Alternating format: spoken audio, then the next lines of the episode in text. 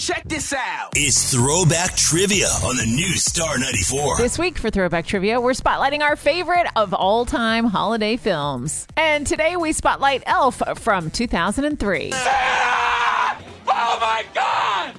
Santa here? I know him.